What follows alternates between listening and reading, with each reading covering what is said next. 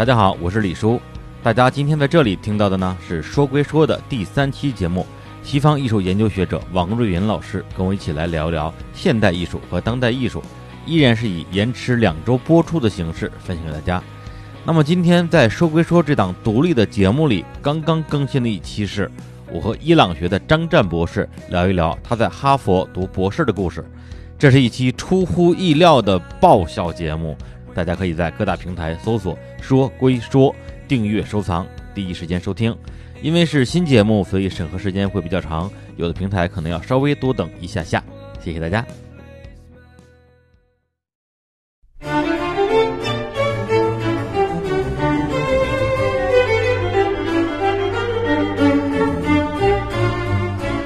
艺术这个词儿在西方出现的特别晚，哦，十四世纪那十四世纪以前那些艺术都叫啥呀？都叫绘画和雕塑。所以我们人类会异化某种东西，嗯，嗯然后会把它推到一种极致，啊，对然后呢拿这个东西来压迫自己，压迫别人，对，有点愚蠢。所有的这种所谓革新也好，呃勇气也好，都是对前一种艺术风格的发难。嗯，没有任何人对艺术本身发难。人们在杜尚这个人身上看到了他可以摆脱现代艺术的权威。Hello，大家好，欢迎来到由日坛公园出品的音频播客节目《说归说》，我是主持人李叔。呃，来介绍一下我们今天的嘉宾王瑞云老师。大家好，我是王瑞云。首先，日坛公园我们上线这么长时间，呃，聊过了很多的不同的这个应该算艺术吧，艺术的品类门类，包括呃影视啊、音乐啊，包括动漫啊，当然也是一种艺术，但是一直没有碰过美术啊，美术这个领域，因为实在是不太懂，对，之前也确实不敢聊。那今天呢，实际上我的压力还是非常大的，因为今天我们的嘉宾王如云老师，他是一位在美术啊、艺术方面的一位研究学者啊，也是一位艺术评论人。简单介绍一下王老师啊，他是江苏无锡人，然后一九八二年毕业于南京师范学院美术系啊，同年进入中国艺术研究院研究生部学习，专攻西方艺术史。一九八五年获得硕士学位，然后留在这个研究所工作。八八年呢，到了美国俄俄亥俄州啊，叫做凯斯西方储备大学，获得了艺术史硕士学位。那之后呢，就一直在美国生活，潜心研究西方艺术，特别是当代艺术。然后到零八年的时候啊，重新调回中国艺术研究院美研所工作，为国内写了很多的关于西方艺术的这种研究专著，包括啊像巴洛克艺术、二十世纪美国美术、美国艺术史画、新表现主义。呃，以及啊，应该是他有可能是在国内最有名的作品，就是《杜尚传》。呃，因为在艺术圈，应该大家都知道啊，王荣云老师是研究杜尚的一位专家，之前还翻译过《杜尚访谈录》，甚至有这么一个说法，说这个要谈艺术就避不开杜尚啊。但是在这个华语世界，要谈杜尚呢，就不能错过王荣云老师的这个《杜尚传》。我不知道，就是您对这个评价怎么看？嗯，其实呃，大家关注的都是杜尚这个人。嗯嗯嗯，杜尚他获得了呃认可，大概是跟我翻译他的书和介绍他的文章，嗯呃是起一点推动作用吧。嗯，也就是这样。但是，呃，我觉得所有的那种注意力其实都是由杜尚引起的，他很厉害。也就是说，嗯实际上您在那个时候是一个将杜尚这个人，嗯啊，包括他的作品，嗯，呃，某种意义上说是能够让更多的中国人所了解到的这样一个有点像摆渡人的一个角色。对，可以这么说。我觉得现在我们中国的呃学术或者研究哈，嗯。其实非常需要一种透彻的解释，因为我们现在信息量都特别多，嗯。中国现在接受信息这个方面完全没有问题，呃，又快又多，但是呢，就缺少那种呃详尽的、完整的把一个事物或者一个人能够介绍给大家。对，如果做不到这一点的话，光是一种表面的信息，我们对那个事物或者对那个人的了解是要打很多折扣的。我感觉就是在国内，嗯您对于杜尚这个人的一个解读，其实有点类似于像今年好像是获得了诺贝尔文学奖提名的残雪老师，他也写了很多研究卡夫卡的专著吧。对我就是这个意思，就是要嗯透彻的解读或者透彻的理解。是，然后在去年啊，差不多就是这个时候，好像十月、十一月吧，王若云老师在这个我们的合作伙伴啊，看理想的平台上推出了自己的第一档啊音频付费节目，叫做《实践作品里的西方艺术史》，而且是收录在去年的这看理想的杰作系列节目里边。然后呢，因为去年我有幸啊，就是日坛公园也孵化了一档音频付费节目，叫做《神作一看入魂》的日本动画电影，是我跟三千老师共同主持的，也在这个系列里边。所以，那那时候我也经常会关注这个平台上的这些内容，包括我也去问看理想的小伙伴，无论是销量还是这个销售额第一名，都是王若云老师的这个西方艺术史。咱们这个神作啊，聊动画这个是第二名。我说，我说，哎呦，那这看来挺厉害的。但说实话，那个时候我都。没有说去鼓足勇气说，我点开听听，因为好像老觉得就是像我啊，必须得承认，对于美术这门艺术门类，真的是一窍不通。对，好像从小的时候就没有受过这方面比较系统的教育，长大之后呢，就进入了一种说我看不懂，我不敢看，我又不敢看，越看不懂的一个死循环里边。那直到呢最近啊，王若云老师第二档节目叫做《西方艺术三万年》也推出了。然后借这个机会，我终于鼓足勇气吧，跟王老师今天可能要请教一些关于西方艺术的一些问题。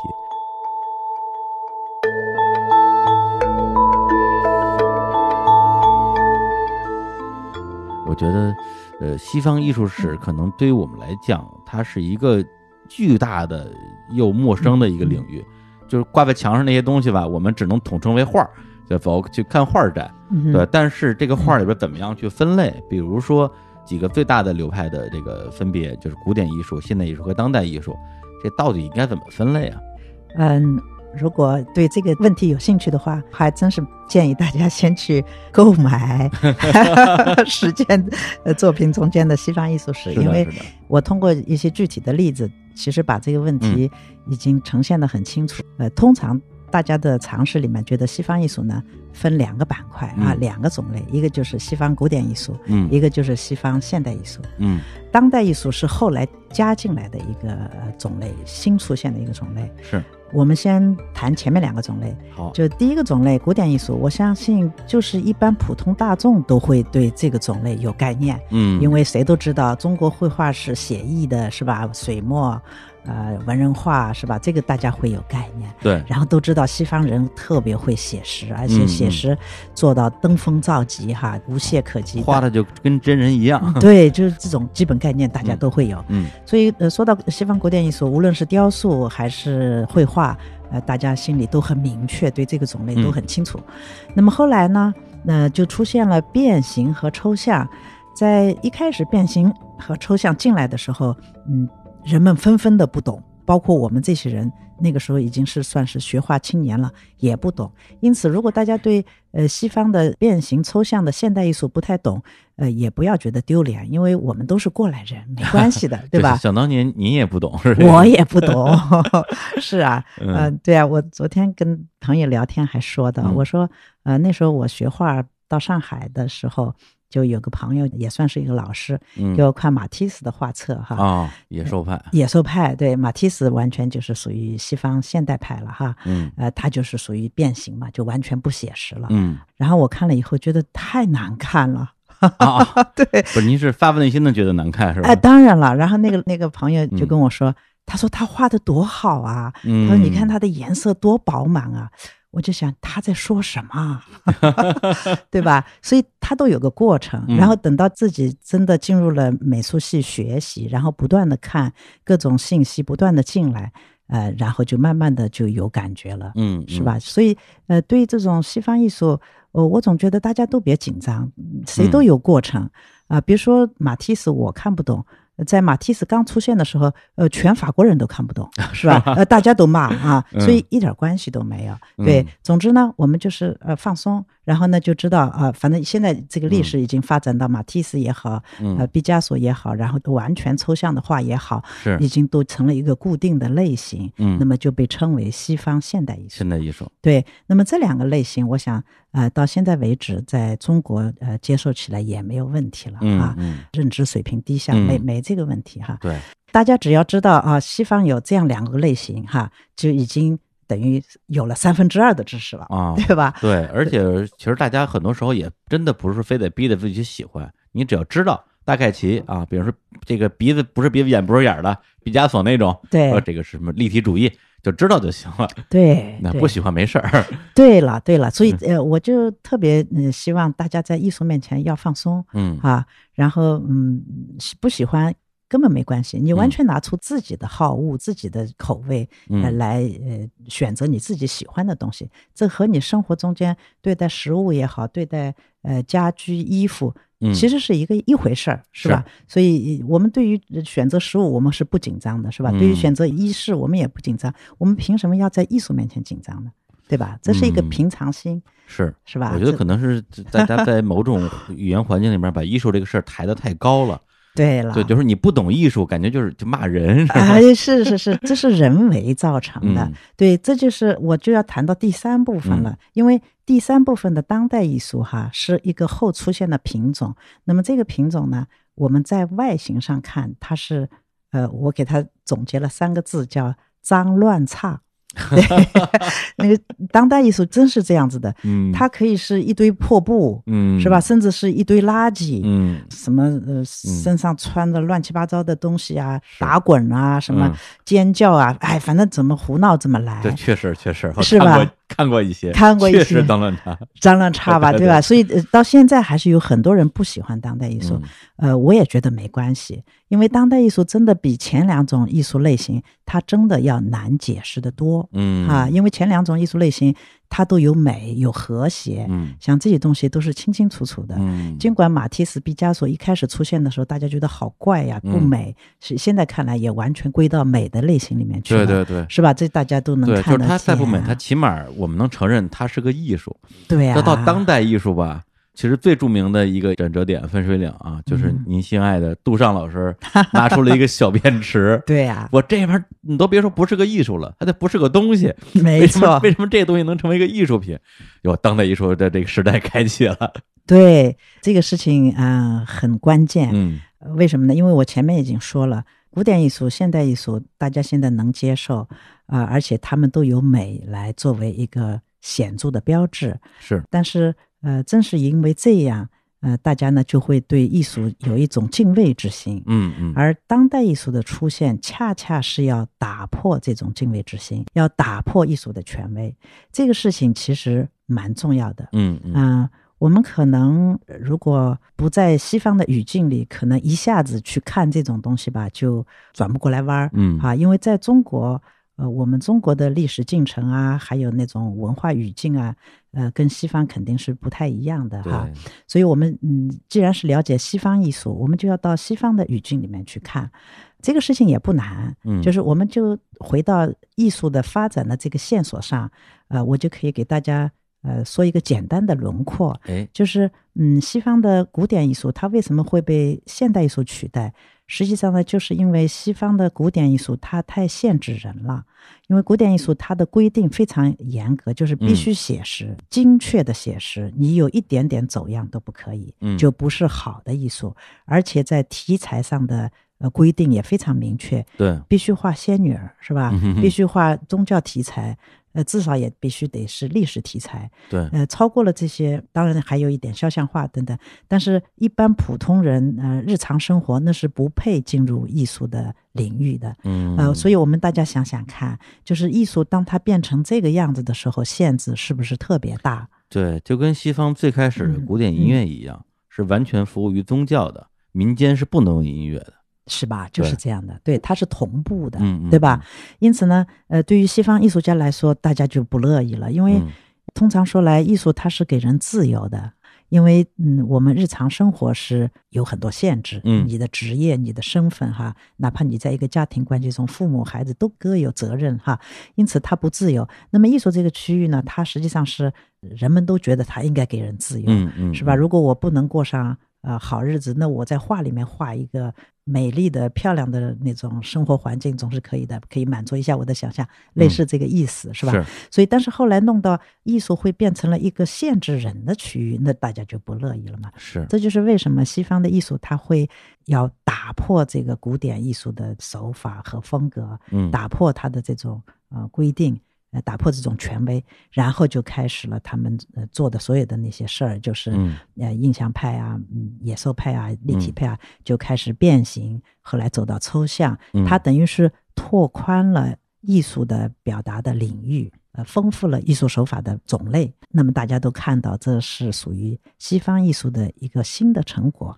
是事情到这一步都是很好的哈。嗯可是呢，大家后来发现，当西方现代艺术被确定了之后，它也变成了一个权威。嗯哼哎，这个事情蛮有意思的。嗯呃，因为一开始大家都共同认为西方的现代艺术是给人自由的，从表面上看，它确实做到了好像是多样化。嗯嗯，但是到了后来，慢慢的它也变成了一个权威。当然，这个说起来就内容特别多，我只是只能给大家简单这么说。总之，大家要知道，就是嗯，西方的古典艺术呃是被人做成权威的，嗯但是呃，即使后来到了现代艺术。风格手法比古典艺术的种类要多得多，但是嗯它依然可以被做成一个权威。呃，听到这儿，我相信很多听众，如果是呃，就跟我一样啊，对这个呃艺术这个事情没有那么多的了解，应该还会觉得蛮减压的。第一是我不懂也没事儿，第二个是我不喜欢也没事儿。对，因为我自己是在看王荣云老师啊，今年刚刚推出的他的新的音频付费节目，叫做《西方艺术三万年》的前言里边，我看到一段话，真的是特别有感触。他是这样说的：说每个人的审美标准差异都很大，更不要说每个民族之间的差异了。定出一种美的标准来看艺术，对一个人简直是灾难性的。且不说不同的观念是不可比的，那种分出高低或者先进落后的想法，会让我们成为一个善于排斥异己的人。我们只需要借助自己的日常生活经验，就能知道，人都愿意跟一个能够包容不同的事物，不随便指责别人的那种大心量的人在一起，而不愿意跟一个只抱有一种标准，而且拿这种标准来划分对错、制造对立的人在一起。我觉得我自己对于美术这个领域的某种，呃，你说是敬畏心理吧，很多时候可能也的确来自于这种所谓的鄙视链的压力，嗯觉得说，哎，就是你懂一点儿，但是又没有别人懂，好像更容易露怯，还不如说我不懂，我什么都不懂，你别你别跟我聊这个，对，会有这样一种心理。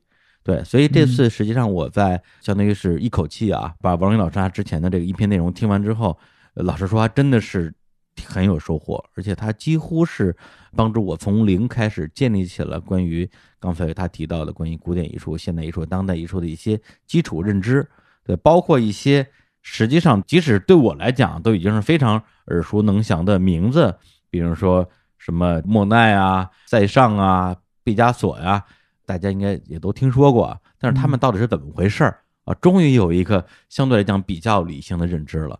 对，包括刚才提到说，从古典艺术转向了现代艺术，它实际上是有一个过程的。对，那这个王老师他本身的节目里边还有一个非常好的一个对照，就是他之前是讲十件艺术品嘛，然后他的第一件艺术品和第二件艺术品和最后一件艺术品都叫泉，都是泉水的泉，而这三件艺术品的区别之大呀，呃，真的是太有意思了。那第一个泉当时就聊到的是非常典型的古典艺术家安格尔画的泉，就是一个特别美丽的少女啊，举着一个瓶子，然后里边有水流出来。这个其实大家可能脑子里大概能想象出那个画面是有多么的美，多么的写实。那么到了这个库尔贝啊，他的那个作品也叫泉，里边是一个也是女性的裸体啊，但是是一个背影。然后他的这个身材呢，应该说，无论是以那个时候的标准，还是今天的标准，都不是一个特别理想的身材，臀部比较肥大。是的，嗯 对，好像刚出来的时候，在艺术界也不太接受这幅画，是吧？那当然，嗯对呀、大家都一片哗然，觉得这个人太过分了。是吧？嗯 为什么要画这么丑的人体？对呀、对，嗯但是如果你只是简单把这两幅画对照给我看，我可能不太理解说，这为什么会发生这样的变化？对，但是文老师提到一个点，其实真的是让我觉得说，哇，恍然大悟的感觉，就是在中间这个时间点上出现了摄影技术，就是照相这样一个技术的发明，对，让我意识到说，实际上在古典艺术时期，虽然大家画的内容很多是比如跟宗教相关的，或者是给一些贵族画像，但实际上他们承载的，你要让我说，我我不是这么说对不对啊？它甚至都不是真的写实，嗯它是包含了某种美化的目的的写实，嗯，非常对，是吧？是的，就是他无论是画一个传说中的神，还是去画一个王公贵族，他画出来的一定是说又像，又比本人好看，对，就这种感觉。那是对你让我说，它就是个美颜相机嘛，是吧？就是看谁的美颜相机美颜效果好。真是这样，是吧？结果后来这个真的相机出现了之后，这帮画家就发现自己这没活儿了，活儿变少了。对，所以出现了像库尔贝这种说，那既然大家现在靠美颜的技术也不好使了，那我就画大屁股吧。这个是好像我还能显得我比较与众不同，而且他好像他最大的一个突破就是在于他把画画的对象转移到了这些平民身上，自己身边的人。对的，所以当时给了他一个称号，叫做现实主义。嗯，所以我们就可以想象，过去的所谓写实绘画不是现实主义，嗯，不是面对现实的。对对对。所以跟你那个理解是非常一致的，是吧？它就是理想化的、美颜的、美颜 的。对，但是到了库尔贝的这个部分的话，他呃，的确啊，他放弃了这个美颜技术，但是你会觉得说，那如果都是拍这个大屁股裸女吧，嗯，我用相机拍也是拍，你画出来也是画。这里边好像就是又有什么区别呢？然后那之后又出现了这个印象派代表人物，包括莫奈啊，不用说了啊，像这个呃，比如说大家都很热爱的梵高，梵高应该属于后印象派，对后印象派。对，那对，我觉得还挺有意思的，好像我身边的这些朋友啊，特别是年轻人，好像都很喜欢印象派，这是一个潮流吗？我想他跟年轻人的心态可能有一种契合的地方。因为年轻人比较喜欢明亮、轻松，是吧？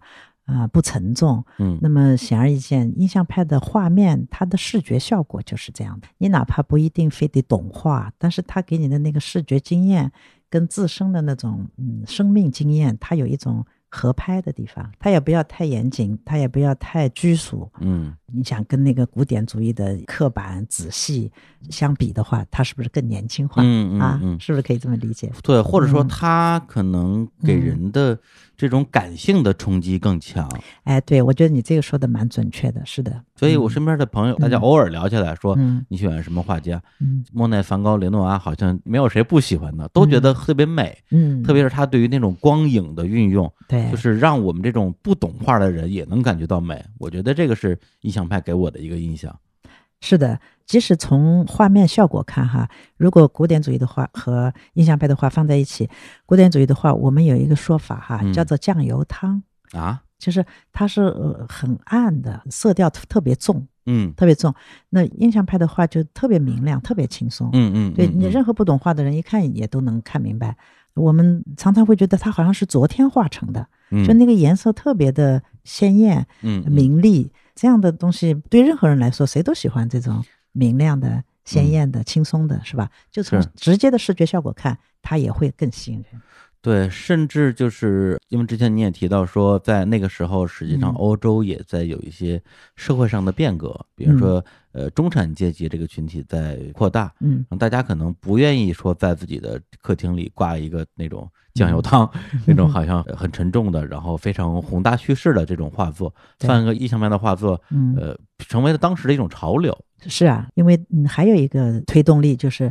人都喜欢比较新鲜的东西，嗯，那么印象派的出现，好像是给西方画坛带来了一股清新的空气，所以它也会受欢迎。另外一个就是你刚才说的，呃，古典绘画它都比较宏大叙事，它看了比较沉重，啊，印象派它画风景啊，画身边的女孩子啊，是吧？或者夫妻啊，嗯，都是大家熟悉的自己的日常生活，所以大家很愿意把它呃挂在家里欣赏。是你你说这让我想起了，就是我应该还在上中学的时候吧，有一个引进中国的大片儿啊，就是《泰坦尼克》啊，之前在全球票房那个也是很多年都是呃影史冠军嘛。嗯，里边有一段那个剧情，当时肯定是看不懂的。嗯，就是这个女主角啊，这个 Rose 的未婚夫跑到女主角的房间看了几幅画，然后就说这什么玩意儿啊？对我给你打赌，这个人以后肯定混不出什么名堂。实际上那幅画，你现在倒回去看，是毕加索的《阿维农少女》，真的 对。啊，有这个细节，有这个细节的，嗯，对，它实际上是代表了当时的这种改朝换代的一个过程之中，大家对于新的呃画作或者是一些艺术流派，嗯，不理解的一个状况。而且在呃《泰坦尼克》这样一个电影里边，同时出现的还有两幅画，一个是莫奈的睡莲，一个是德加的舞女，嗯，对，都在电影里边出现了。实际上他。所描绘的就是那一个大家开始改变自己的艺术审美的一个时代。对，没错。那他的那个号出世好像是一九一一年还是多少年？好像差不多一九一零年。对，嗯，你关注到这个细节真的是蛮重要的。我想编剧或者导演是故意把这个放进去，对来强调 Rose 的未婚夫的那种沉闷、那种保守。对，这就给他下面的追求自由的爱情做了铺垫。对，然后作为一个反衬来反衬小李子是多么的啊有才情、懂艺术，而且追求自由，追求自由。嗯，对。而且关于印象派还有一个观点很有意思，就是在那个时期，呃，因为火车的发明，嗯。啊，就跟之前那个摄影技术的一个革新一样，嗯。火车的发明让大家能够有机会在一个高速运动的交通工具上，因为那个马车肯定是速度不一样的嘛，嗯，看到这种快速行进的风景，而这个风景。某种意义上，其实就很像 印象派画的那些画。这个观点是是您自己发现的吗？还是一种通识？应该是一种通识。嗯，对，因为大家都会总结一个画派出现了，它背后的因素是什么？嗯，那如果按照这个角度来讲的话，我会觉得说，我能不能说印象派相当于是把同一个时间里面的不同的画面交叠在了一起，形成了一个看上去好像是色彩的堆砌那样的一个画面呢？嗯，他倒还不是，嗯，呃，印象派它是相对古典绘画，古典绘画它是画任何东西一定要把呃轮廓画完整的，对，印象派是放弃了完整的轮廓，嗯嗯，它并不是没有轮廓，它是在种种不同色彩的交叠中间就不勾出轮廓线，然后把那个物体呈现出来，嗯，然后你只要有一定距离看那个物体的形状，它是有的，对，所以它是一个模糊的边线。嗯、啊，边线模糊，但是物体本身的那个质感，就是那个体积感，嗯，它多少还是有的，嗯，它是通过这样一个方式。那么我们再回到刚才说的那种，比如说有了现代交通工具，是吧？那种快速的，跟我们那个在车上那种感受也是有相同的地方，就是行进中间哈，我们还是能够看见房子，看见马车，但是你肯定捕捉不到它特别清晰的轮廓线的。所以这种视觉经验在低速度的农耕的社会中间，它是陌生的，对对对吧？等到那个时候，它就不那么陌生了，跟印象派那个，它就会变得容易被人接受。我甚至觉得啊，嗯、就是印象派反而可以成为一种写实，因为他画到的就是他看见的东西。太对了，就是这样的。嗯，印象派大家都现在给它定义说是呃现代派，是吧？嗯、属于现代派的一个开头之一。那么好像是打破了西方写实的权威。嗯嗯。实际上，我们现在退开历史距离来看，印象派还是站在一个写实的态度上。对，它是非常写实。我看见的就是虚的，我画的也是虚的。对，它是对视觉的写实负责的。视觉的印象中是这样，我就完全照了那个印象把它再现出来。嗯嗯。所以印象派真的是呃实实在在的写实。嗯。这就是为什么不要说的太远，就是说后来的。后印象派，嗯，他们实际上就是反印象派的写实。哦，对啊，因为我就刚才说了嘛，嗯、他们其实是对视觉的一种写实。对，那么他们就觉得这个就做的还是不够，嗯啊，应该更加更多的主观的因素进去，这样艺术家的主动权会更多。嗯，哎，我们现在平心静气想想看，在古典艺术中间，艺术家是没有自由的，因为你必须完全照了那个。对象是吧？你不能走样的是吧？啊、八股文一样的画作。对，就是我们说在造型方面的不自由哈，嗯、就是说你必须完全写实。嗯，然后其实印象派他们呃也是被限定的，就是他你必须画视觉的印象，然后不能超出这个范围是吧？嗯，所以他也是有一种不自由。所以后来的后印象派，他们是追求艺术家的自主权要更多。嗯，对，所以我们想想那个梵高，嗯，是吧？想想高更，他们就已经很主观的因素加进去很多了，对，是不是？是。我们想想梵高的星空，嗯，对吧？整个都是螺旋形的那个，哪有这样？这跟写实完全就没有关系了。对他那个画的肯定不是他看到的景象了，对那是他脑海中的某一个景象。对对对，是这个意思。所以你刚才说的那个说的特别好，你还说你不懂艺术，说的多好啊！没有没有，那是因为这两天就是恶补了一下您的这个艺术史之后，突然好像有些东西就有一点通了的感觉。包括比如说，就是在上个月我去了那个呃洛杉矶啊，因为那个王荣云老师也也住在洛杉矶，对，还还挺巧的。然后您住在是洛杉矶的门头沟是吧？对，我住在洛杉矶门头沟，洛杉矶的郊区啊。啊，然后呢，我是当时在特别匆忙那个时间里边去了保罗盖蒂艺术中心，嗯当时呢其实只留了两个小时的时间，那肯定是不够的。对，因为那地方可以逛一天，它特别大嘛。嗯，然后那只有两个小时，那我当然逛就逛最尖儿的了，呃，最有名儿的了，梵高的鸢尾花儿，而且是它不像那个莫奈那睡莲啊，嗯画了好多幅，全世界哪儿都有，鸢尾花就那一幅，嗯价值连城，而且曾经是全世界最贵的画 嗯啊，曾经一度吧。嗯然后我就说先看这个，看这个能装逼，我就发朋友圈儿，的确是吧？但实际上呢，我自己内心最期待的是雷诺阿的散步，因为我特别喜欢雷诺阿的呃所有的画儿，嗯我特别喜欢他那种嗯光影色彩的运用吧。嗯对，结果后来哎，一不小心路过了一幅，其实我都不知道是谁画的画，嗯因为他那个说实话英文名我也不认识。嗯然后就是一幅静物，嗯静物和苹果，嗯，就是一些桌子上的花瓶啊、苹果呀、水果篮儿什么之类的，也不知道为什么我就停在那儿看了很长时间，就觉得说，哎呀，这些苹果怎么这么好看啊？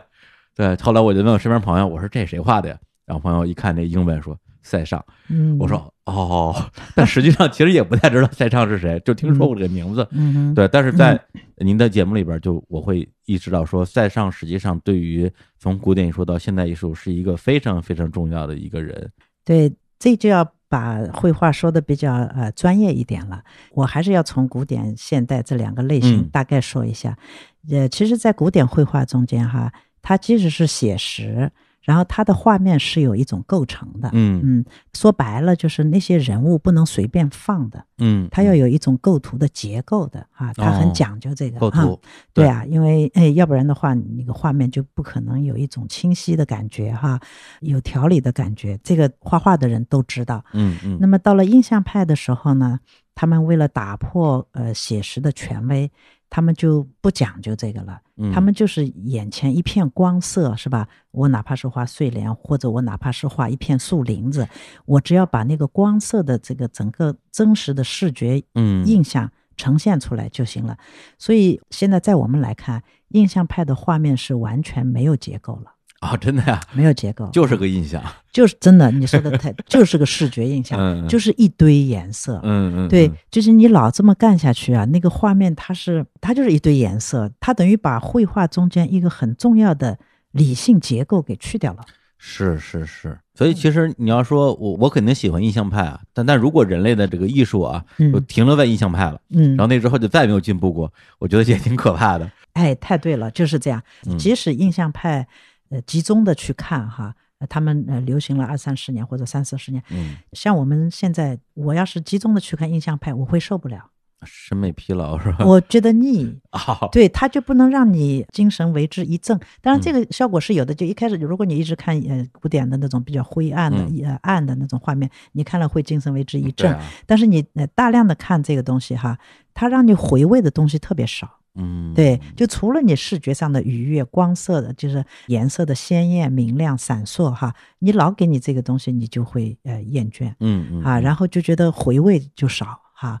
因此呢，他们画家就意识到了，呃，尤其是塞尚意识到了，这就是嗯。塞尚其实跟印象派画家，他就参与了两次印象派的画展，嗯。嗯，他就离开了，嗯，对，他就想校正这个错误。嗯嗯。呃，那么他校正这个错误的做法呢，就是他去了解古典艺术中间有的那个理性结构是什么。嗯嗯，那么他就想，对当时的绘画进程来说，即使我们强调色彩，嗯但是我们还是可以用色彩来建构一个理性结构的。嗯嗯，这就是塞尚后来他大半辈子一个人悄悄地做这件事，嗯呃，做得非常辛苦，而且呃不被周围的人看好。没有被大家效仿和追捧吗？没有，因为他 首先过的是一个类似隐士的生活，哦，然后他的那些东西大家也不太理解，因为嗯当时印象派后来就开始有点走红了嘛，大家就都看好那些东西。嗯嗯，然后他悄悄的在乡下自己庄园里这样子画，别人不了解，呃，因此呢就呃不知道他在做什么。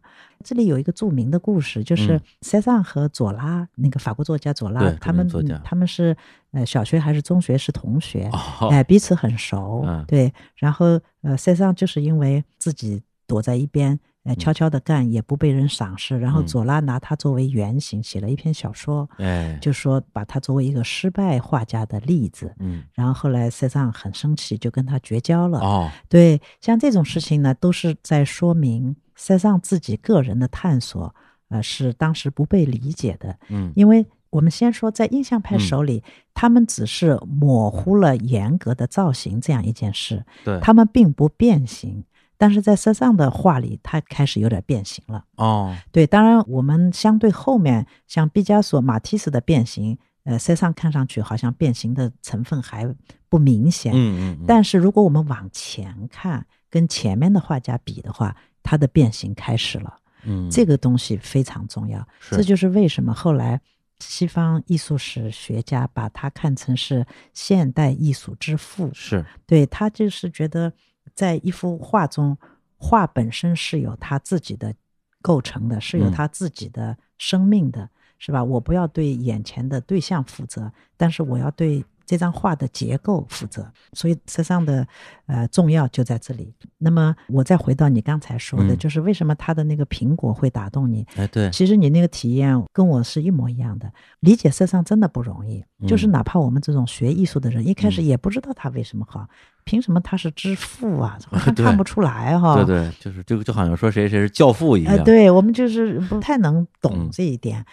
你光看文字的描述，也不能说服你，是吧？嗯，然后我也是，就是我第一次到美国的时候，纽约是第一站，我就去纽约大都会，然后看了那个，呃，跟你真实感受是一模一样的。我当时看的也是他的一张苹果哈，哦，我也呆掉，就是哎呦，我说怎么这么好啊，就不舍得走。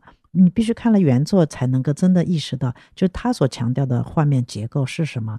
嗯，因为我画过画，我知道你要画一个苹果哈，塞尚他之所以能够动人，就是他就用了几笔，就嗯把那个苹果的那个立体感表现的特别清晰，特别有力哈。然后我们画一个苹果，呃，我们是画过苹果的，用油画，然后逆来逆去，你会画一百笔，就是嗯你可能画一百笔、两百笔，你都做不出那个形状来。嗯可是实际上他可能就三笔五笔，哎，他就能把那个立体感就传达出来了，能把那个一堆苹果的前后关系就表达出来了。对，就是某种生命力的感觉，就其实嗯。感觉特别像什么？嗯。就像我真的是处于不是说我对于呃艺术的原点，而是嗯。我生命的原点，就是差不多上小学啊。一二年级刚刚啊上美术课的时候，嗯。老师会用那个幻灯片儿啊，嗯那时候还是那种幻灯机，嗯。什么拿玻璃板什么之类的嗯。打出来，嗯。说哎大家看这幅画，画上嗯。是一堆静物，有瓶子、苹果什么之类的。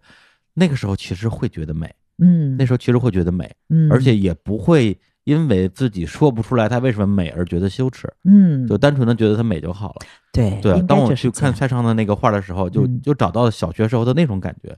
啊，对，而且您这边也有一个观点，就是说，再上他在去表现某种理性秩序的时候，他靠的不是结构和透视，而用嗯是纯色彩的对的。手法。在过去的画家，他们在画面建立一个结构，他们有很多手段，就比如透视，比如前后的这个明暗，嗯嗯是吧？塞尚很厉害，他只用一个元素，就是色彩，这个就很难，难度非常大。这嗯就是为什么他会琢磨一辈子，但是等他他建立起来了，大家都很服他，嗯，就知道他是一个特别出色的画家。他被认可蛮晚的，但是地位很高。要理解塞尚是要有艺术史的专业知识的。是是，嗯可能的确就是理解他之前要先有一些这种嗯，关于西方美术史的一些积累吧。是我刚刚还去搜了一下，就是刚嗯才那个王如云老师提到的左拉写塞尚的小说的名字嗯就叫杰作，啊，是吧？对对对，翻译成中文啊，就叫杰作。对我之前只知道这个毛姆啊嗯写过高更，对对对，月亮与六便士嘛，是啊，没想到啊塞尚老师也被写过，啊还给写绝交了，哎呀，大家有兴趣可以看一下。你真是反应挺快的，都搜出来了，一下子。然后去搜了一下。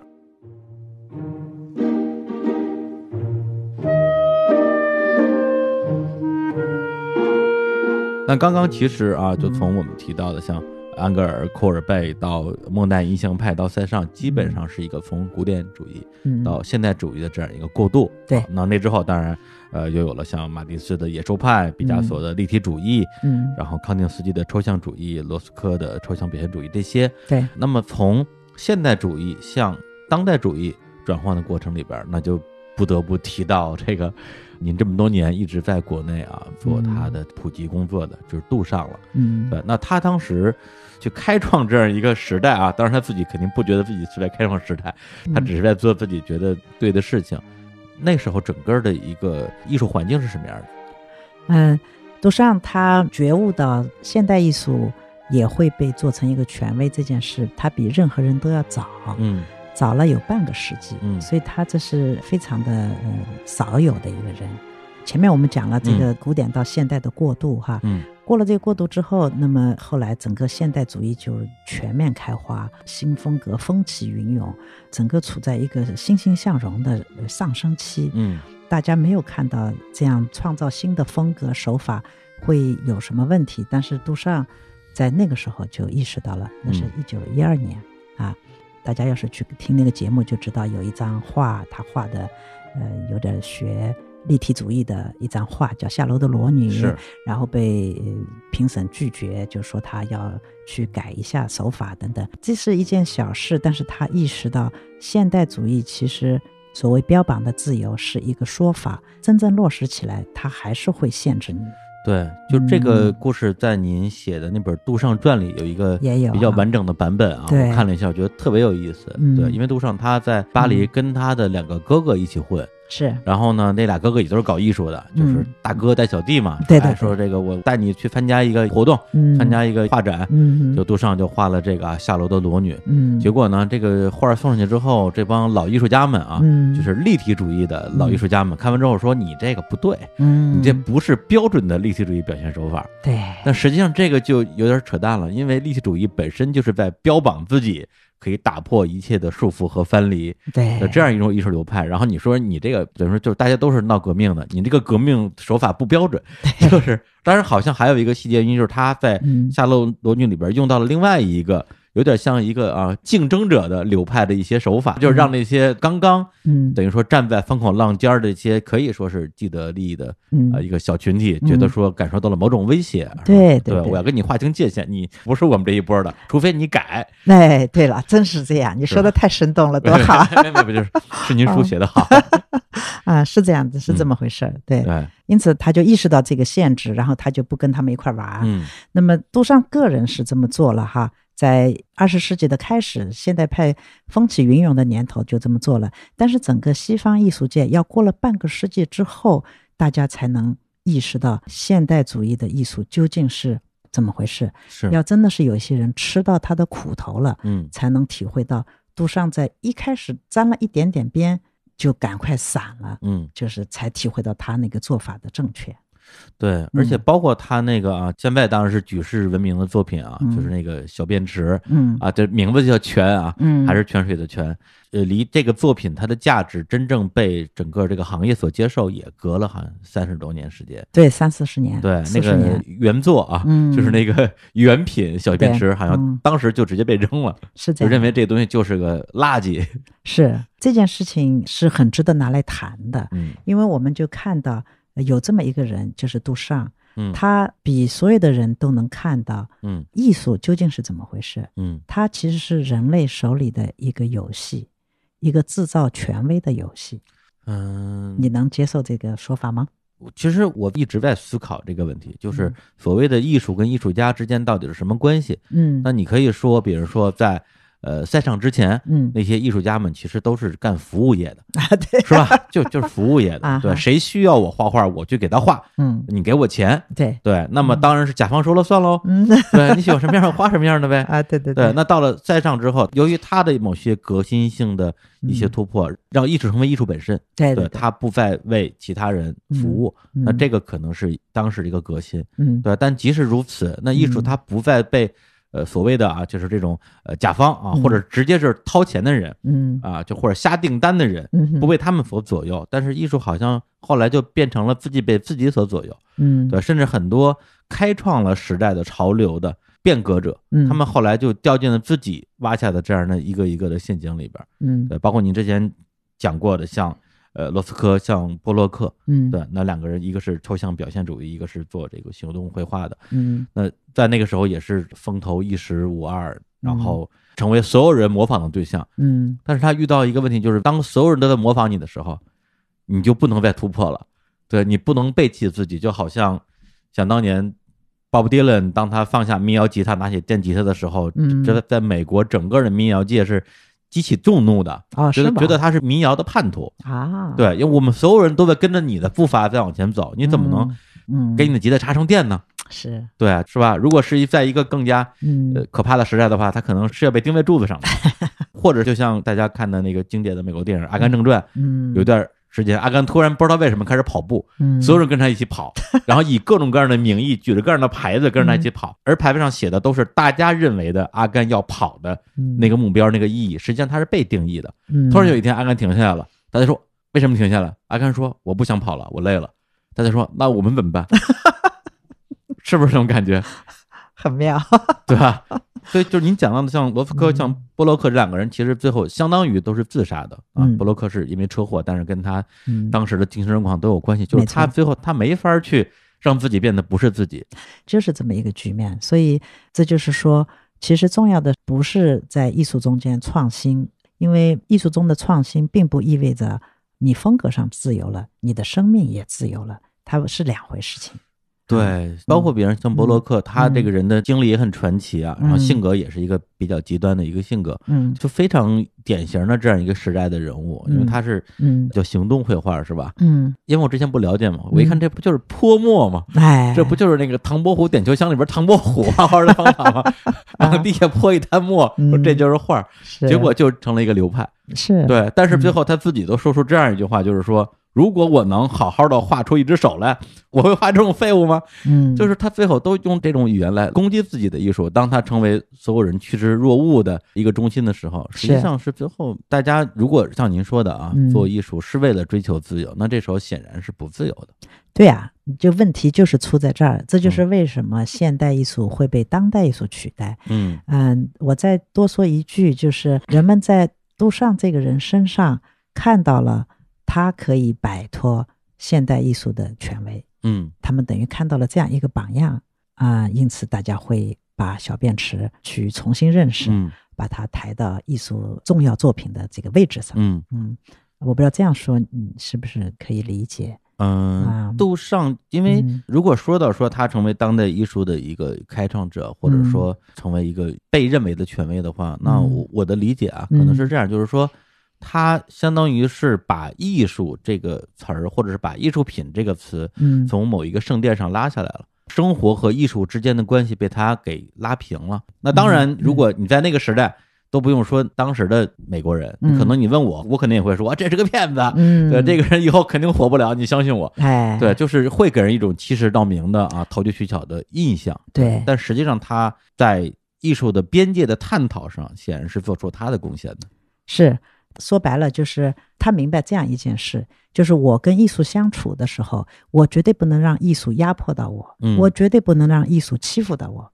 而波洛克和罗斯科的悲剧就是被艺术欺负到了，被艺术压迫到了。乃至于把他们的生命都给压垮了，就是这个事情，其实在艺术史上没有人这么去想过，嗯没有人这么去谈过。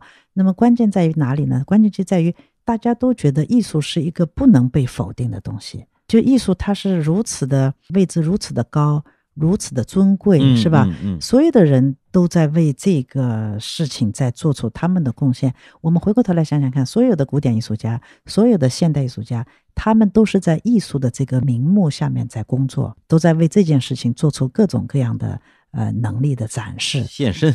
对，献身，咱说白了是，对，就是都在做这件事嗯。所以所有的这种所谓革新也好，呃，勇气也好，都是对前一种艺术风格的发难。嗯，没有任何人对艺术本身发难。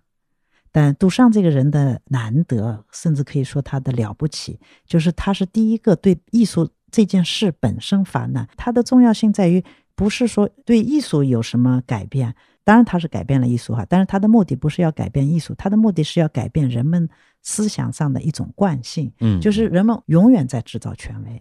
就是说，我们在宗教上、在科学上、在其他任何领域，我们闭上眼睛想一想哈，任何领域我们都很习惯制造一个权威。呃，你想，嗯，到现在嗯为止，大家呃会觉得对艺术嗯就不敢碰啊嗯，就其实这个权威就已经被人做成了。呃，变成一个大家都接受的。嗯，只有孩子们不会怕这个，对对对，是吧？孩子们他知道，把他带去看画展，他喜欢这张就喜欢，不喜欢就不喜欢。他画画的时候也是，他拿起笔来，他能画他就画，他脑子里什么都不想，就是因为孩子们的头脑里没有这个权威。嗯，可是我们一旦在成年了，受过教育之后，人人脑子里都有这个权威。这件事情没有人深思过，嗯，没有人发难过，但是杜尚他发难了，嗯，所以杜尚他的高度是超越了艺术这件事儿。这就是为什么到了当代艺术时期，人们不在意过去艺术中间所强调的美，嗯啊，美被抛弃了，所以这是当代艺术一个最重要的特性。嗯，这就是为什么我说当代艺术的基本面貌是脏乱差。他们一开始的时候甚至故意要脏乱差啊，对对对，是吧？所以我们现在再去看那些作品的时候，要了解的是它背后的那个。原因是什么？动机是什么？因此呢，这些作品现在是被艺术史接受的，因为他们必须通过这样一些过分的手法去打破那个艺术的权威，否则的话，艺术的权威是不能被动摇的。是，这也是杜尚拿出小便池的初衷。因为有一个点就是在于说，嗯，在杜尚之后，实际上他提出的观点就是，艺术并不是说一定要高于生活的。对。这个是一个特别重要的立场，很多西方学者啊，西方的艺术史研究者，他们亲口说的，杜尚就是禅。呃，这句话其实不难理解。嗯，严格说来，杜尚跟禅没有接触过，他没有碰过任何所谓东方文化什么哈，这个不重要，重要的是他的那个立场，他的那个精神品质的确跟禅宗很像。那么为什么说跟禅宗很像呢？因为禅宗很重要的一个。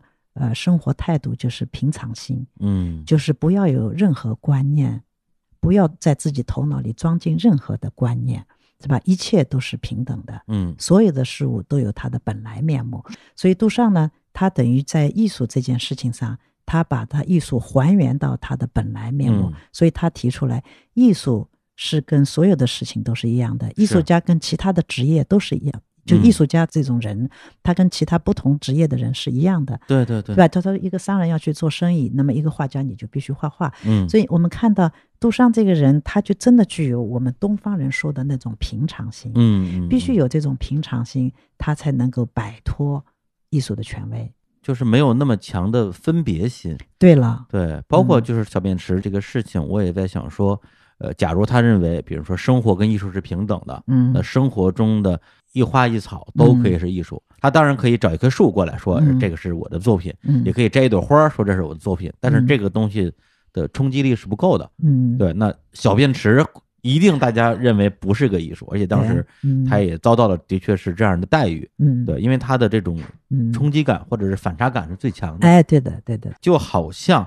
对，之前咱们提到啊，头两副拳的时候，嗯，那库尔贝跟埃格尔的拳为什么会有这么大的一个冲击？就是你库尔贝也可以画一个不那么大的屁股，嗯，是不是？大家就觉得说啊，其实也还好，是吧？是，其实就是这种，对了，对了，其实是抹平了大家对于一个事情所谓的高低贵贱、美丑的一些固有的成见。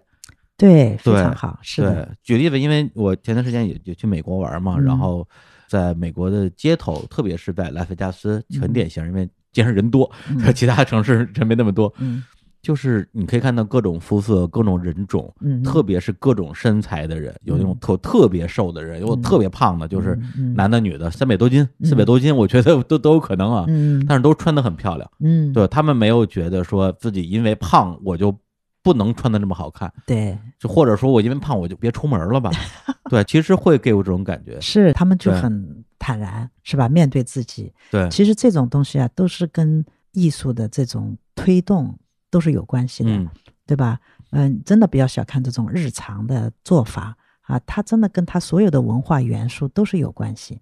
呃，因此，为什么现在杜尚得到这么大的认可？哈，地位很高。嗯，呃，现在西方人测试说，谁是你最喜欢的艺术家？啊，杜尚一直都是首选啊，真的呀？啊，当然。我天，那真是我的这个信息感觉好像就落后了半个世纪了。对，我老觉得杜尚是骗子，真的就是之前就觉得因为不了解嘛，嗯，对，或者说别人到今天，嗯，我也没有必要要求自己喜欢杜尚，嗯。他那些作品我可以不欣赏，对，嗯但是至少我知道他在那个历史上是什么样的一个位置，嗯，他起到什么样的作用嘛。嗯。对，那我觉得说，呃，比如说很多的美国人，包括您，嗯是吧？您写了那么多跟杜尚有关系的书或者文章，嗯包括我之前还看一个文章啊，嗯就一个人发表观点，意思就是杜尚是个骗子，嗯对，他是这个美帝啊，嗯用来做这个文化输出的一个道具，硬生生的把他一些垃圾一样的东西包装成了艺术，然后向全世界推销，嗯这是一种文化倾销。嗯就，大概这么一个观点。然后您嗯写了一个，我觉得能有两万字的文章来跟他讲这个道理。我看完了，我觉得是真的是还蛮有收获的。谢谢你这么说。我想，呃，对于杜尚的重要性，我可以用这样几句话来讲哈，就是我们现在来想想看，古典艺术和现代艺术都给了我们创造了不同类型的美，嗯是吧？古典艺术的美不用说，那现代艺术的美，其实我们现在也能够认可了。是是是吧？那种抽象画真的很美，嗯很美哈，那、没有问题。可是唯独这个当代艺术，它不是给我们创造一个美的类型的，是，而是给你一个心态，嗯给你一个放松的心态，说我们不要有分别心，我们怎么做都可以。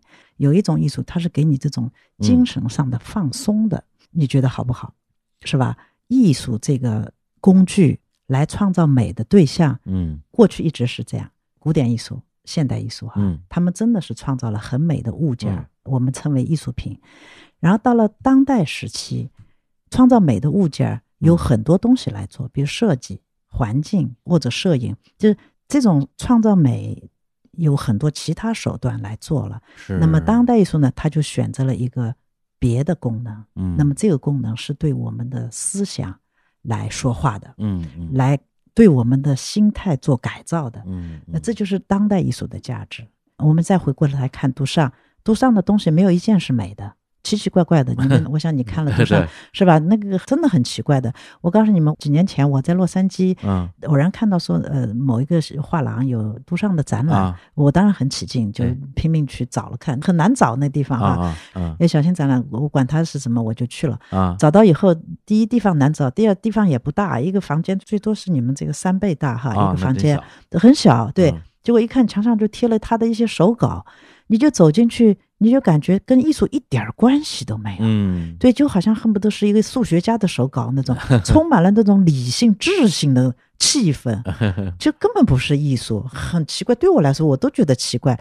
哎，我就想，哎，哎你看，呀，您这中国第一杜尚粉儿，对这个其实蛮重要的，嗯因为这就说明什么？就是杜尚把艺术带离了创造美的对象这样一个功能，这样一个区域。嗯他把艺术带到了为思想说话，嗯，所以这就是为什么呃，我们在看当代艺术的时候，我们一定要把对待那前面两种艺术的那种价值观要放下。嗯。你不要在当代艺术作品中间寻求美，这个已经不是这一类艺术的功能了。是因为我刚才也提到，我对嗯。美术这个领域的确不了解，但是嗯。这几年可能因为有时候会出国玩儿吧，嗯然后到了一些国际化大都市，包括嗯之前像去洛杉矶，然后去东京、大阪一些嗯城市，总会抽个一天半天时间去逛逛当地的这种当代艺术馆、现代艺术馆。其实嗯 就我根本不知道当代跟现在什么区别，对我来讲都一样，嗯反正就是看画的地方，我我我每回都会去看。嗯可能去的动机就是想让自己接受一些熏陶，嗯是吧？提高一下自己的审美，其实是非常非常原始的一些动力。去了之后，其实会经常接触到大量的当代艺术的作品，比如有有些装置艺术，嗯还有一些真的是不知所云的嗯嗯一些物体，我只能称之为物体。是啊是啊是问对。对，但是因为本身我就不懂啊，我嗯我既不了解当代艺术跟现代艺术这个分界在哪儿，嗯然后这些当代艺术的大师，无论是古今中外啊，就没有古代的，无论中国外国的，我一个都不认识。嗯对，所以看的时候反而我没法做到有分别心，我不知道什么分别哪儿的分别心啊。啊那就好。对，那就硬看，就觉得说我也不管你是谁，也不也不知道你这个作品有名还是没名，嗯然后值钱还是不值钱，嗯我就在猜你想表达什么。嗯这个体验对我来讲，其实就是一种非常私人的小乐趣。嗯对，也是我最近可能是一个非常奇怪的口头禅，就是表达方式。嗯。我前段时间四十高龄啊，因为我前段时间刚过完四十岁生日，过完生日之后，我觉得哎呦，四十多岁的人了，我不能服老，我年轻，我就蹦迪，然后就就去蹦迪了，就去那种放那种电子音乐啊嗯。的地方，然后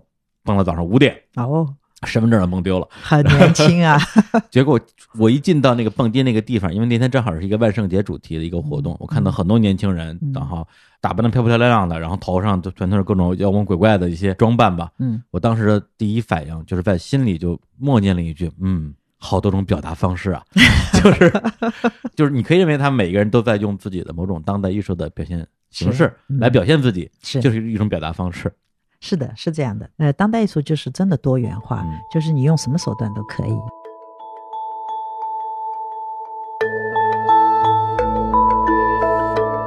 所以，我们要是再回到我们开头说的，是，就是我们如果来接近西方艺术这个事物的话，我们真的不用紧张。我觉得我们只要掌握一些最基本的概念就够用了。嗯，就比如说我们知道它的三个分类：古典艺术、现代艺术、当代艺术。好，那我们如果碰到一个具体的作品的时候，你就知道哦，这个是写实的，那么它是古典艺术。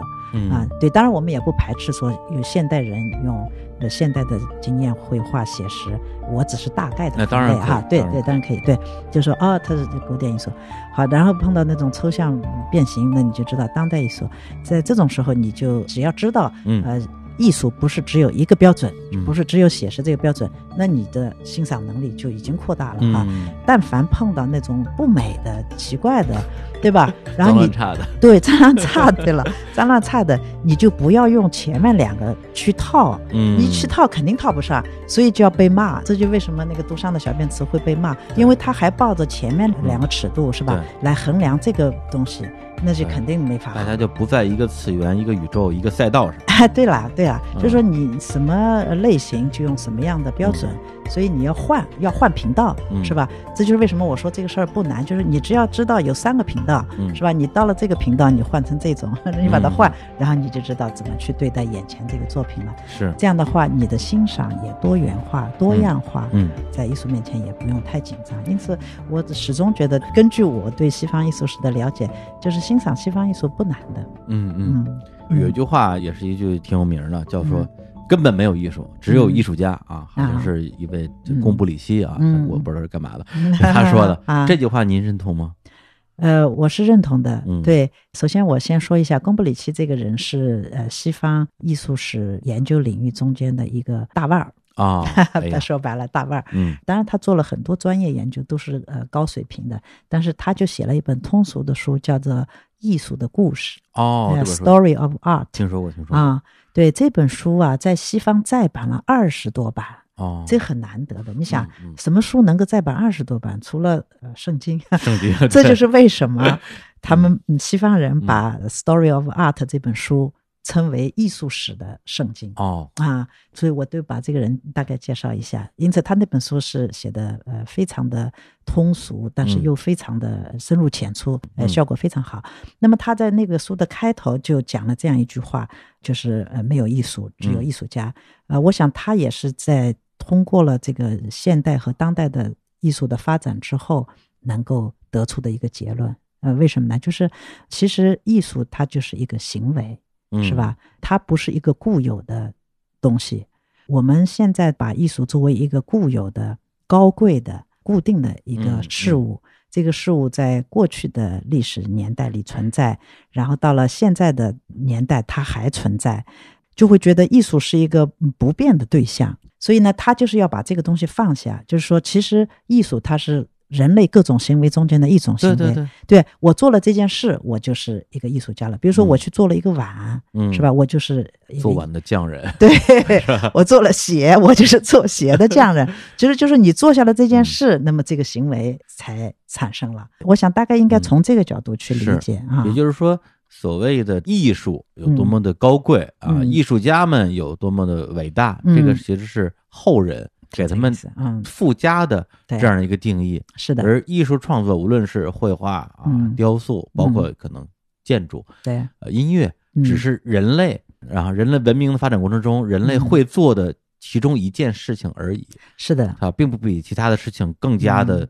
高贵，但是它只是可能是根据供需关系吧，嗯，社会的需要啊，它被赋予的这样的价值或者价格，嗯，是这样一个逻辑，嗯，对。您说这个其实就让我一下就想到了您的那个呃新的那个节目，就《西方艺术三万年》。嗯第一期节目里边就有一个观点，我觉得嗯特别的，让我觉得有启发，就是讲到就几万年前是在西班牙还是哪儿发现一个一个洞窟，嗯洞窟的这个顶儿上啊，发现了大量的这种动物的绘画，是写实程度之高啊，真的是令人难以置信，感觉就像是伪作，后人伪造的。嗯但是后来啊，通过一些地质勘察的手段，嗯证明了它的确是几万年前的人嗯呃画的。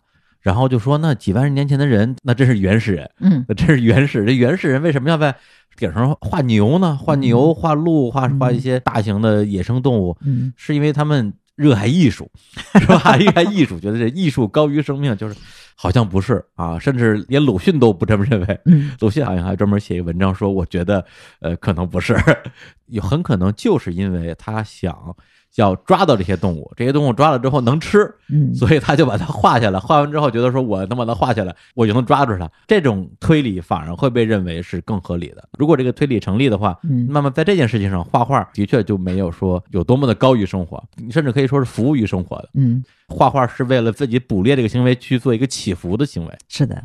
因此，我在后来做的第二个节目就是《西方艺术三万年》。如果我们回到历史的原点起点哈，嗯呃，再来看艺术这回事的话，我觉得可以把这一点看得更清楚。没有艺术，只有艺术家哈。从一开始，呃，原始艺术时期，我们就看到我们现在认可的所谓原始艺术，是吧？嗯当时没有任何人会想到这个没这词儿。那个没这个词儿，也没这件事。哎，你们要知道，艺术这个词儿在西方出现的特别晚，哦十四世纪，啊，十四世纪那十四世纪以前那些艺术都叫啥呀？都叫绘画和雕塑。哦，对，就像我们说，呃，茶杯或者器皿或者陶瓷，啊，做鞋、做杯子。哎，就是跟这个是一样的。啊就是当时在那个中世纪以前，他们所谓的艺术家就是匠人，哦那，对，是画匠、鞋匠、嗯铁匠，嗯，所以他们是这样一个实际的社会角色。明白了。哎，所以因此我们看到，艺术是后来人造出来的一个词儿，人把它赋予了一种高贵的身份，哎，就把这个活动提取出来。还真是。啊，你说这个是这种史料史实，就让我们看到这样一件事是怎么形成的。对，这个词儿太重要了。如果没这个词儿的话，我嗯我要问您，您是干嘛的？对啊，我一画画的。哎，我画画的，我是捏泥塑的，我是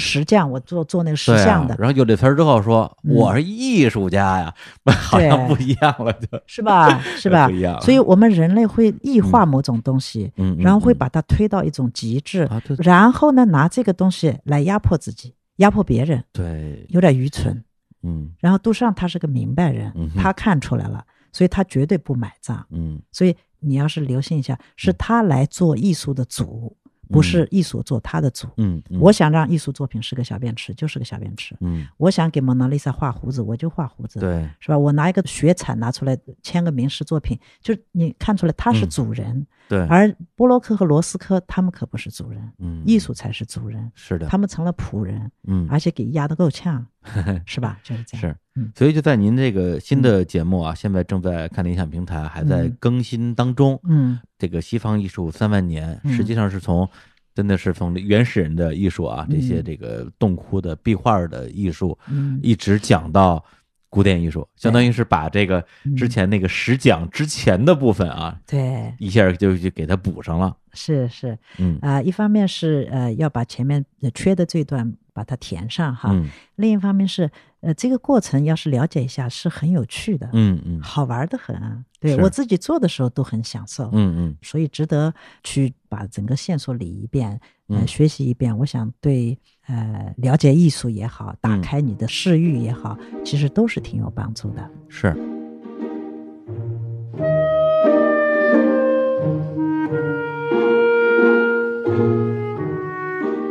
而且就是这两档节目，实际上跟您这些年啊，嗯。最近这二三十年，嗯。一直在做的事情有很大的关系。那是。因为您虽然很多时间是生活在美国洛杉矶嗯那边，但实际上，呃，您的工作可能绝大部分都是跟嗯。国内的这种，比如说艺术的传播、嗯。艺术研究嗯。是有关系的。一直在写一些书，在国内做一些这种，呃，应该说是西方艺术科普的工作。因为嗯。国内对于西方艺术的整个的整体认知度吧，其实还是呃没有那么高的。对，一个是这方面，还有一方面我不得不说一下，就是现代社会啊，它的知识有一种呈现碎片化的趋势。嗯，对对对，这个事情蛮严重的。是啊，我即使在呃专门的艺术院校上课，我也发现那些已经修过西方艺术史或者中国艺术史，他们的知识也有碎片化的趋势和样子哈，就是那个状态，这个蛮可惜的。因此，呃，我们在接触任何一个事情的时候哈。要把它整体的了解一遍，嗯，这样这样其实蛮有帮助的。把它的整个大轮廓抓在手里，然后你就容易了，你再往下走。对，就好像我应该是去年吧，前年我去成都的一个什么博物馆，然后当时也是一个画展，然后门口呢有一个电子显示屏，它有一个其实我觉得是很巧妙的做法，我忘了那个主体的内容是什么了，可能是一盆花吧，嗯，然后你摁一下按钮。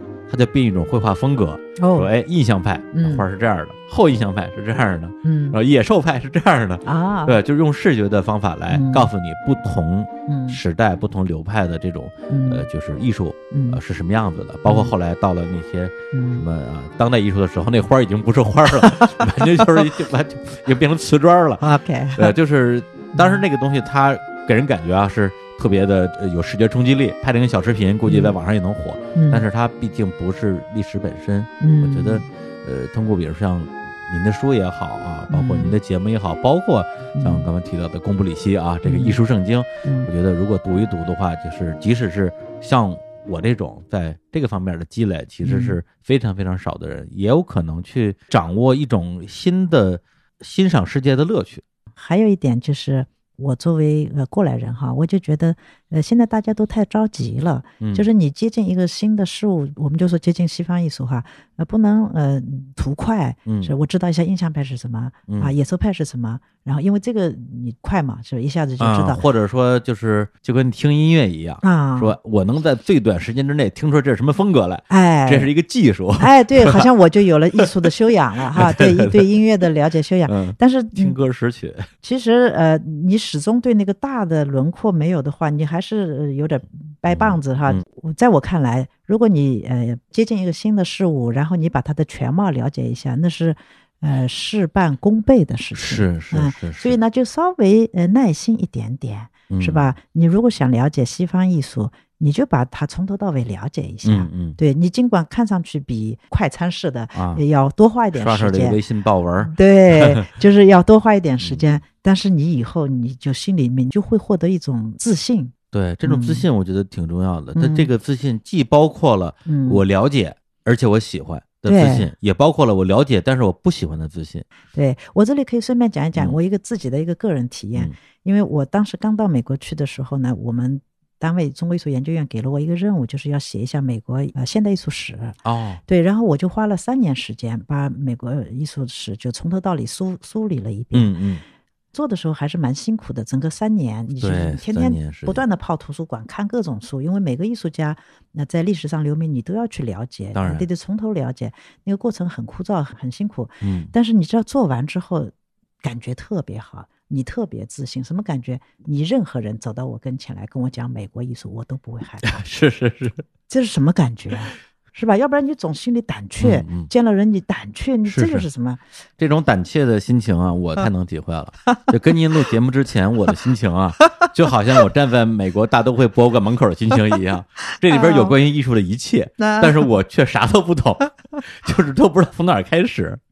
就是这种心情。哎，那我这里就接一句话，嗯，如果你去把西方艺术三万年从头到尾听完，你站在美国大都会博物馆面前，你就肯定不会有这种心情了。哎呦，这这必须必须得听了。对我必须得好好写了。对我真是可以保证，对，因为那个呃基础性的东西，嗯，我是可以提供的哈。然后呃，真的可以帮助大家能够呃在。把西方艺术的大轮廓能够真的了然于心，嗯嗯，然后你就有底气了。是。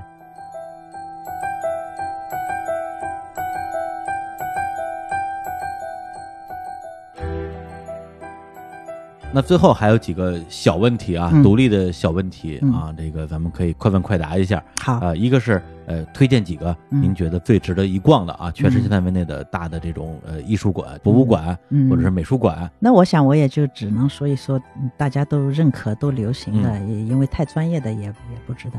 比如说呃纽约大都会博物馆，嗯。然后古根海姆呃美术馆，嗯。还有就是温迪呃、嗯。美术馆嗯啊。嗯呃，尤其大都会美术馆，它是全方位的啊，世界各地的都包括进去了。嗯嗯呃，那么古根海姆是主要是呃西方现代艺术嗯啊，然后呢，像温迪美术馆呢，它就嗯比较是当下的、当代的啊，嗯所以就就类似这种。啊，这几个都在美国。啊，对对对，然后我还很建议呃那个去呃纽约的它的画廊区去转转，那西方就太多了，那太多了对对，这这都是那些、是吧？卢浮宫啊、嗯什么，呃，我想这个大英博物馆。哎，对对对对嗯对，就是想要获得西方的呃基本知识的话，呃，去去转转这些就很好。嗯总之，平时我们在国内的人，呃，但凡碰到西方的艺术呃有展览过来，现在这种交流比较多，呃，不妨去看看，嗯，对吧？反正看什么不是看？也是。那还有一个问题呢，嗯就是关于这个如何看，对，如何逛这个艺术展、看画展。啊，对，因为就是如果说啊，大家嗯呃，当然听了您的课，当然是一个很好的方法啊。啊，对，那如果说嗯这还没有来得及啊，嗯去把这个西方美术史啊呃整个梳理一遍，嗯那么去逛这个美术展的时候，有没有什么建议？啊。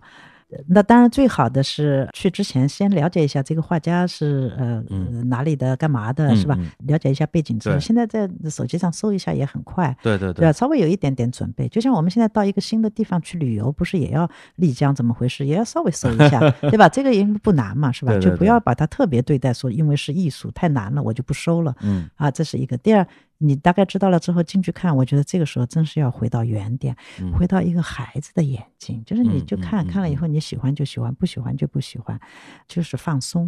嗯嗯，，对，不用对自己提任何要求啊，这样你反而容易能够吸收到你能吸收的东西。嗯要不然你紧张本身就是一种能量在拒绝这个。对，啊就是比如说这个嗯世界名画啊，比如说梵高的这鸢尾花，啊哎呦，嗯我我不喜欢，哎呦怎么办啊？或者说我看不出好来，哎呦太紧张了，啊，就这可能反而会去妨碍你自己就是这样的的这种，对。我们很多的麻烦是自己造成的，嗯。是观念造成的。蒙娜丽莎，哎呦这不好看呀，啊。丑死了，对啊，我嗯。你知道我在大学里面上课的时候，我嗯。们有一个很有名的老师叫嗯。秦宣夫，他和傅雷是同学，哦，他在巴黎留学，上个世纪二十年代、嗯三十年代，他上课的时候他就跟我们说，他说蒙娜丽莎有什么好，黑乎乎的，他说我不要看，他说 啊，你看他一个教授，名教授对于名画就这种态度，嗯。人家就呃很坦然，就是我喜欢就是喜欢，嗯。不喜欢不喜欢，是。嗯等于说是从去了解一些背景的知识啊，不包括当时的历史嗯时代啊，嗯，增加自己从理性层面上对这个作品的基础认知，对啊，然后感性层面上呢，要让自己尽量回归到一个儿童的孩子的状态。哎，对，这叫两头抓一下，因为啊。之前那个陈丹青老师也嗯。给您的音频节目写过一个序言啊，嗯。呃，里边有段话我特别喜欢，他就是讲说，看那个好的作品就跟期待一个好的天气一样。他就说，我去这个美术展啊，去这个画展，到底看的是什么？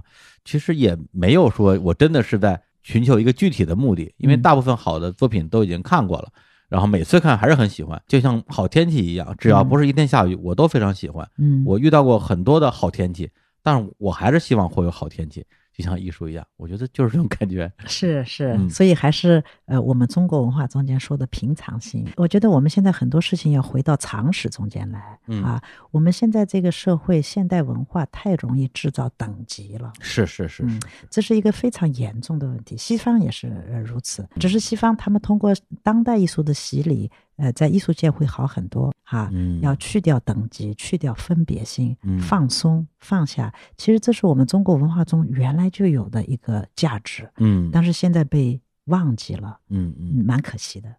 那还有今天这个准备的最后一个问题啊，也是最近在这个啊就朋友圈啊嗯。刷屏的一个问题，出自于一个辩论的综艺节目，叫《奇葩说》，嗯。里边提出了一个辩题啊，嗯。叫做“博物馆着火，救名画还是救猫嗯”。这个我觉得是吧？嗯。作为搞艺术的人，或者是搞艺术研究的人，啊。这可能是个难题啊。这个好回答吗？这个，对我可以这么回答：嗯这个问题它是无效的。嗯为什么是无效的呢？无论这个被问的人答我要先救画嗯或者我要先救猫，它都没有任何有效性。为什么呢？因为有的人会去救猫，嗯有的人会去先救画，对他们两个人都是正确的，嗯，对吧？哪怕在我一个人身上，这种两种可能性都会存在。哦，比如说，我从来不养猫，我一直在研究艺术史，那我肯定可能会去先救画。但是，尽管我是研究艺术史的人，嗯。可是我这两年养猫了，我特别爱我的猫。啊。碰见这种情况，可能我第一冲动就会去救猫，嗯，所以它这个是没有有效性，这个回答是没有有效性的。明白。啊。这种问题其实没有多大意义，我是这么嗯看的。对，也就是对您或者是任何一个个体来讲，他都不一样。会对一个事情的价值，啊，在此时此刻，对了。有自己的一个认定的标准，对，甚至他当时的行为都不一定符合他的标准，是另外一种本能。这就是这样。就比如我正好养了两年猫，嗯我爱上猫了，嗯，那我就真的话都不顾了去救猫，是吧？是，可是我从来没养过猫，我大概对猫就没有这么深厚的感情。然后我如果去救了画了，你们会责备我吗？或者我去救了猫了，你们会责备我吗？这个都不成立，因为嗯每一种它都有它的呃合理性，嗯，这种问题是无效的。或者按照咱们今天聊的杜尚的理论，嗯猫和画儿的价值是不是平等的？对啊，就看这个个体自己当时怎么认知这个事情，对怎么认知这个事情，他的嗯一刹那的冲动，他向哪个地方冲过去，是吧？嗯？所以你这真的没法指责他。嗯，所以我们没有标准答案。对，或者嗯他说白了，嗯画儿值钱，猫不值钱，对，这你也不能说他错了，呃，对啊，是吧？是就是这样。所以在我这嗯里，这个问题是无效的。好，那今天非常感谢王若云老师啊做客，跟我这样一个艺术小白啊聊了这么长时间，然后我自己也受益匪浅，呃，然后那个也希望啊以后有机会还能跟王老师再呃继续聊一聊关于艺术的话题，然后同时也推荐大家啊去看理想的音频平台啊，就是在各种下载的应用市场都可以下载看理想啊，在里面搜索。呃，两档节目啊，一档是实践作品里的西方艺术史，聊的就是从古典主义啊到现代艺术到当代艺术整个一个演变的过程；另外一个就是正在连载中的西方艺术三万年。我也在这里呃非常感谢日坛公园给我这样一个机会，可以跟大家再来聊一聊西方艺术。呃，也感谢志明，呃，能够拿出时间来呃跟我做这样的对谈。我发现他的思维很敏捷，啊，谢谢。呃，那个归纳的能力特别强。呃，有些呃归纳的话比我说的还要精彩，请大家特别留心。谢谢谢谢。那以后下次您写了书之后，可以我来讲，有可能是是一种合作方式啊。那也希望下回有机会，如果跟王老师还能在一起呃聊聊艺术的话，我能比现在这个水平稍微高一点点。啊，那一定对啊，再看看那个大哥叫啥，贡布里希是吧？大哥，真的感谢，真的感谢，而且很愉快啊。嗯，是的，是的。好，那就跟大家说再见，拜拜。哎，好，拜拜。